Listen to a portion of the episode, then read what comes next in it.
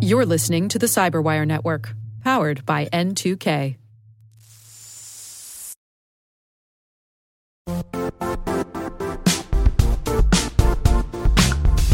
The IT world used to be simpler.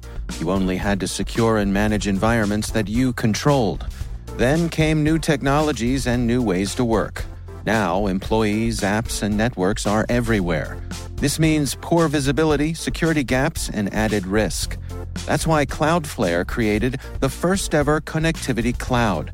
Visit cloudflare.com to protect your business everywhere you do business.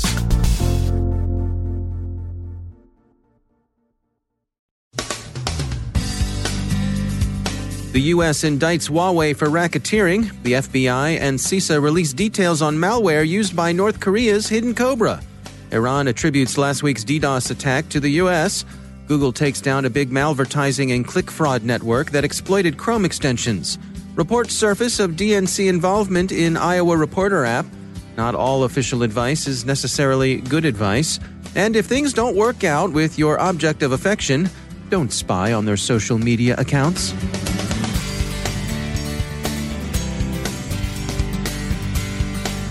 From the CyberWire studios at Data Tribe, I'm Dave Bittner with your CyberWire summary for Friday, February 14th, 2020. First, a happy St. Valentine's Day to lovebirds everywhere. We trust you're shopping safely for candy and flowers and that you're sending your love letters by secure means. Good for you, because what the world needs now is love, sweet love. Of course, it's not all hearts and flowers everywhere and lately, especially not in Shenzhen and Washington. The U.S. Justice Department has sent a new MASH note to Huawei in the form of a 16 count superseding RICO indictment against Huawei. TechCrunch calls the 16 charge indictment sprawling. RICO is the acronym by which the Racketeering, Influenced, and Corrupt Actions Act is commonly known in the U.S. It's a federal statute that dates to 1970 and that has been used extensively in mob prosecutions. The U.S. alleges a decade long conspiracy to steal the intellectual property of U.S. firms. The defendants include many Huawei companies and subsidiaries, as well as Wanzhou Meng. Miss Meng, you'll recall, is the company's CFO, who's currently in Vancouver, British Columbia, fighting extradition to the U.S. The Department of Justice says it's found decades long efforts by Huawei and several of its subsidiaries, both in the U.S. and in the People's Republic of China, to misappropriate intellectual property, including from six U.S. technology companies, in an effort to grow and operate Huawei's business. Huawei calls the charges baseless and another move by the U.S. to irrevocably damage the company. The company says it expects to prevail in court. Lawfare points out that Huawei has shifted its position a bit on the Wall Street Journal's report that the company's devices were backdoored. They've moved from saying we can't intercept traffic to we could intercept traffic, but someone would notice if we did. The FBI and CISA have released malware analysis reports detailing malware used by North Korea's Hidden Cobra, according to Bleeping Computer. The malware strains included in the report are Bistromath, Slick Shoes, Crowded Flounder, Hot Croissant, Artful Pie, Buffet Line, and Hoplight. All of them are Trojans. Iran, which had been slow to attribute blame for last weekend's distributed denial of service attack, has now decided to call the incident an American operation, Tasnim reports. How Tehran knows it was Washington isn't specified. The official statements emphasize the success of Iran's cyber defenses. Researchers at Cisco's Duo worked with Google to help Mountain View take down more than 500 malicious extensions from its store. The bad Chrome extensions were part of an extensive malvertising and click fraud network. Members of the Iowa Democratic Party have dropped a dime on the national organization over the badly botched implementation of the Iowa Reporter app during last week's caucus. Yahoo News received a copy of the contract between Shadow Incorporated and the Iowa Party that required Shadow to deliver its code to the Democratic National Committee for testing. Yahoo also obtained emails that seemed to indicate that senior DNC officials were involved in drafting the contract. The DNC disputes any inference that it was involved in developing the app. Their involvement, a spokesperson says, was confined to an offer of security assistance. Not all official advice, alas, is always useful or sometimes even well informed. Consider, if you will, a poster being circulated in the UK to advise British parents on how to see whether their little nippers are staying safe online. The West Midlands Regional Organized Crime Unit's poster says that if you see Tor, Kali Linux, Discord, Metasploit, or a virtual machine on your child's device, you should call the cops. Register says the poster is all bollocks, which we're not sure is a bad word or not, but at any rate, we think means hogwash or baloney or something like that. At any rate, the WMROCU says that if you find any of these signs of children hacking, let them know so they can engage them into positive diversions. And positive diversions are exactly what the youth of Birmingham need. So the poster is a bit like a minor version of a digital age reefer madness. The UK's National Crime Authority, whose logo appears on the poster, tweeted its own displeasure. Quote, the NCA was not involved in the production or release of this poster. There are many tools which tech savvy children use, some of which can be used for both legal and illegal purposes, so it is vital that parents and children know how these tools can be used safely. And finally, to return to a St. Valentine's Day theme, let us all remember not to go crazy if things don't work out romance wise. Sometimes they don't. Sometimes, well, they're just not that into you. To stay with the mother country for a bit, the Mirror reports, to the UK's shame, that almost one in five Brits, as the Mirror calls them, have logged on to their ex's social media accounts to keep tabs on them. To this we can only say, How dare you, sir? For shame, madam. Just let it go.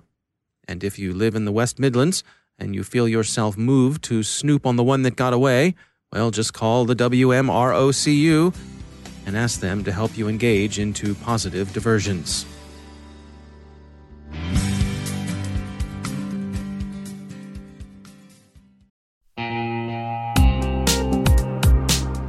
Managing the requirements for modern security programs is increasingly challenging and time consuming. Enter Vanta. Vanta gives you one place to centralize and scale your security program. Quickly assess risk streamline security reviews, and automate compliance for ISO 27001, SOC 2, and more. You can leverage Vanta's market leading trust management platform to unify risk management and secure the trust of your customers. Plus, use Vanta AI to save time when completing security questionnaires. Cyberwire daily listeners can get $1,000 off by going to vanta.com slash cyber. That's V-A-N-T-A dot com slash cyber.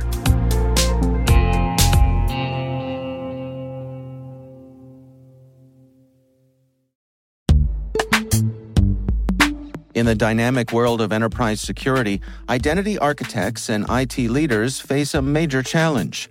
Growth by repeated acquisitions multiplies the complexity of everything multiple IDPs, MFA providers, policy engines that all need to coexist. This can lead to fragmented user identities and policies that create security vulnerabilities and add access friction. Strata Identity solves this. Now you can decommission unneeded IDPs and consolidate the ones you'd like to keep without rewriting apps or disrupting users, engineers, and app owners. Plus, Strata's modular architecture makes it easy to integrate with any identity provider without manual maintenance and coding. Join the ranks of cybersecurity leaders using identity orchestration. Visit strata.io slash cyberwire, share your top identity security priorities, and receive a pair of complimentary AirPods Pro.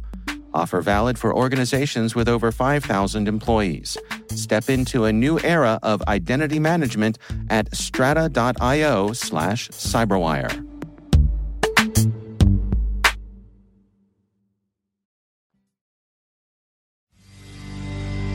And joining me once again is Craig Williams. He's the director of Talos Outreach at Cisco.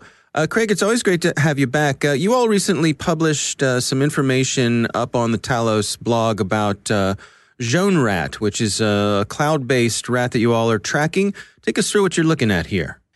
Well, so this is actually one of the more interesting rats we see. You know, I wouldn't say the methodology is unique, but it is reasonably rare still. but it's one of those rats that basically uses the cloud to distribute itself. You know, it uses Google Docs and things like that, but it actually checks the keyboard layout of victims before the uh, installation path continues, which, you know, it's not rare, but it is not something you see every single day.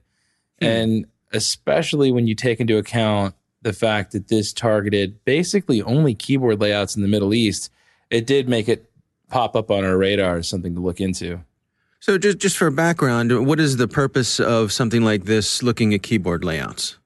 Well, so if you're a bad guy and maybe for whatever reason you only want to target users in a certain region, so you know we'll see this kind of technique deployed if they want to target, let's say, utility providers in a certain country. Like maybe they just want billing accounts for, uh, I don't know, let's say a Middle Eastern utility or Middle Eastern banks or even something as simple and mundane as like cable providers, right? Hmm. Lots of different things the, the adversaries can target, and they may actually be combining different sources of intel, right? So maybe they want credentials for certain internet provider because they have the ability to go into that site and attempt those passwords without being detected. So they assume that if they can compromise those accounts, they'll go completely undetected. Uh, and alternatively, maybe they want to target banks because they believe that they found a vulnerability in the way that the uh, banking system is laid out or whatever. So it's it's not unusual to see this type of activity, but seeing it so specifically targeted in the Middle East is definitely something that made it pop up on our radar. And so, reading between the lines, then, what does that tell you about what they're after here?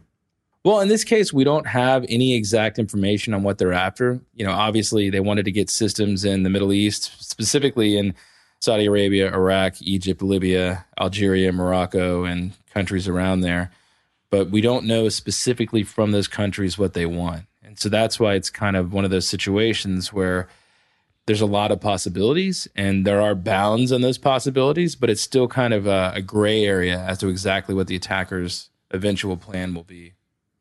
Are, are there any uh, specific technical details that are interesting when it comes to JhoneRAT? Absolutely. So this one had some really advanced anti-debugging features you know, uh, one of the things that jumped out on my radar that I thought was extremely unusual was the fact that it seemed to target Python decompilers specifically, right? So it's hmm. it's you know uh, it's relatively unusual for bad guys to go through the trouble of distributing something through a cloud provider like Google Drive, uh, right? That's that's not every day. It's not rare. But when you combine that with the uh, the regionality and you combine that with the Python anti debugging, it really made this one interesting. And, and to give you an example specifically of what we mean here, if you were to take this particular sample and run it through a tool like Uncompyle, um, and by the way, that's spelled uh, Uncom P Y L E. You know, it's, it's clever. It is.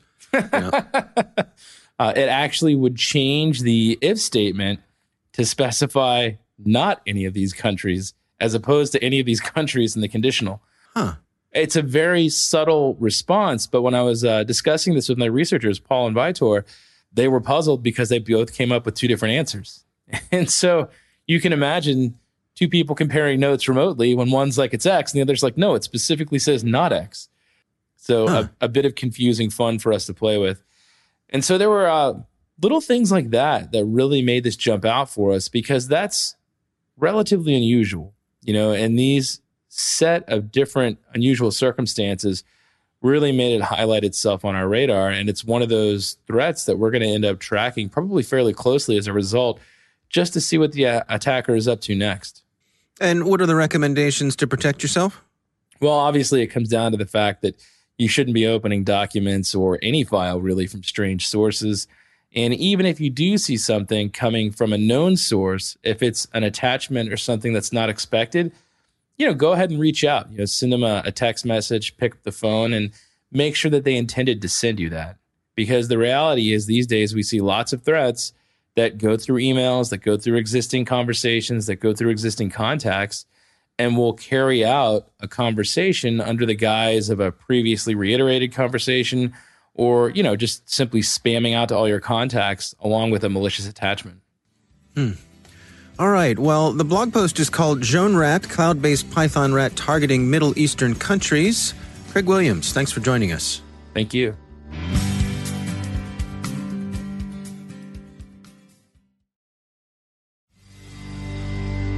My guest today is Shuvo Chatterjee. He's product manager at Google, in charge of advanced protection. Shuvo's team at Google recently introduced new ways to make use of mobile devices with some of their advanced protection security techniques. In addition to that, our conversation explores the importance of reducing friction for users when it comes to the adoption and day to day use of sophisticated security tools. So, advanced protection is Google's strongest offering for security for anyone's accounts. So it can be consumer accounts, but it can also be your G Suite account as well. And so what advanced protection provides is first, it's an enforcement of security keys so that you have to have a security key in order to uh, authenticate to your device or to your computer or wherever you're logging in. Additionally, we have other protections that we provide as well. So some of these are uh, behind the scenes. We do a lot of things like malware scanning for attachments and various risk tolerances for account recovery. And, um, you know, last year we announced um, for Chrome users who are in advanced protection that they would start getting uh, stricter verdicts about whether or not they should really be downloading a file that they're trying to download. And there's various other things that we're doing, and there's more to be announced. But the general idea is that advanced protection is constantly evolving as the threat landscape evolves. And so, if you are a high risk individual, whether you're a politician, journalist, activist, whatever your role may be, that this is the simplest way by which you can protect your digital life with Google. And you've got uh, some new ways to do that. Can you take us through what uh, additional measures you've enabled here? Yeah, absolutely. So, one of the things that we we noticed is, you know, taking a look at we commissioned this Harris Poll study of 500 high risk users, you know, across various professions and taking a look at how many of them have been attacked and of those who have been attacked, how many have actually taken any kind of necessary steps? And so the vast majority have had some kind of phishing attack targeted towards them. I think it was something around 74% that we found. But at the same time, the vast majority haven't taken any action. Like they haven't enrolled in 2SV or, or two step verification or anything else like that. And so we've done a lot of user studies and uh, especially around advanced protection to understand what are the uh, the barriers to entry. And while we feel you know these physical security keys are great in terms of what they do for phishing resistance, it's still this thing that a lot of people don't understand. And so with our latest update, what we did was now the, the device in your pocket, which is your phone, can act as your security key. And once you have that enabled, it's a one click enrollment into advanced protection. So, Android devices we announced last year can act as a security key. Part of this announcement is now we are letting iPhones as well act as a security key. And to do that, uh, you know, a user downloads Google's Smart Lock app, and um, that takes care of the necessary pieces on your phone. Where you know, unlike on Android, where we control the entire experience, on iOS, we have to create an app to get to where we want to be. But that way, you have that communication from Chrome to your phone to verify you are in proximity. It's you who's actually trying to log in, and you get the same level of protection as you would with a physical security key. Now, the research that you all have done has shown that when people are using these sorts of of uh, methods that, that you offer with APP, I mean the the level of security goes way up. Yeah, absolutely. And even taking a step back from an advanced protection, just enabling basic, um, you know, uh, account security mechanisms such as basic two-step verification, it can block uh, like upwards of 90% of automated bulk phishing attacks and a majority of targeted attacks. What advanced protection helps with is the super targeted, highly motivated adversary, those levels of attack. But people can take these simple steps as you know enrolling in 2SV as a very first step to really reduce their surface area of attack. And I suppose if you're if you're someone who uh, falls into that category, chances are you probably know it, or someone's telling you that you are. For the most part, we find that most people understand that they're higher risk. But the problem that we see oftentimes, so like you know, this year being an election year, a lot of campaigns might be thinking, okay, it's it's just the principal or maybe you know top staffers who are targets, but in reality, it's anyone who would have access to sensitive data. It could be not only on the campaign's uh, email domain, but also your personal, right? Like your personal account ends up being this place by which the rest of your digital life could fall like dominoes. And so protecting both personal account and your enterprise account for everyone who's associated with things that are highly sensitive, that's a really important step. And I think people also discount that, you know, family members could also be people who are, you know, under attack from these highly uh, motivated players because hmm. that's an entry. And through that entry point, they can um, have lateral movement and try to get to the final goal, of, which might be the principal. Yeah, it's a really interesting insight. I mean, I, I, think a lot of folks, I think it's natural to think that when I leave the office and I head home, that uh, a lot of those concerns, I leave them at the office, but uh, not necessarily the case. Your home network could be a way that people try to come at you.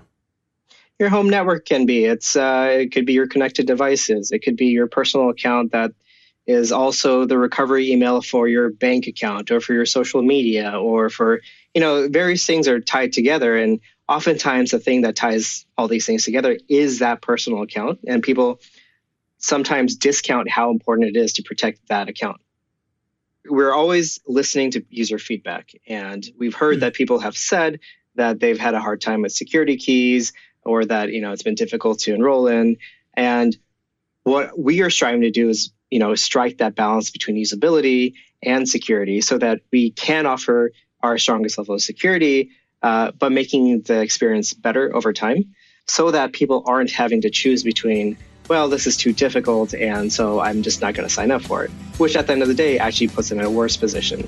Uh, and so we're trying to bridge that gap. That's Shuvo Chatterjee from Google.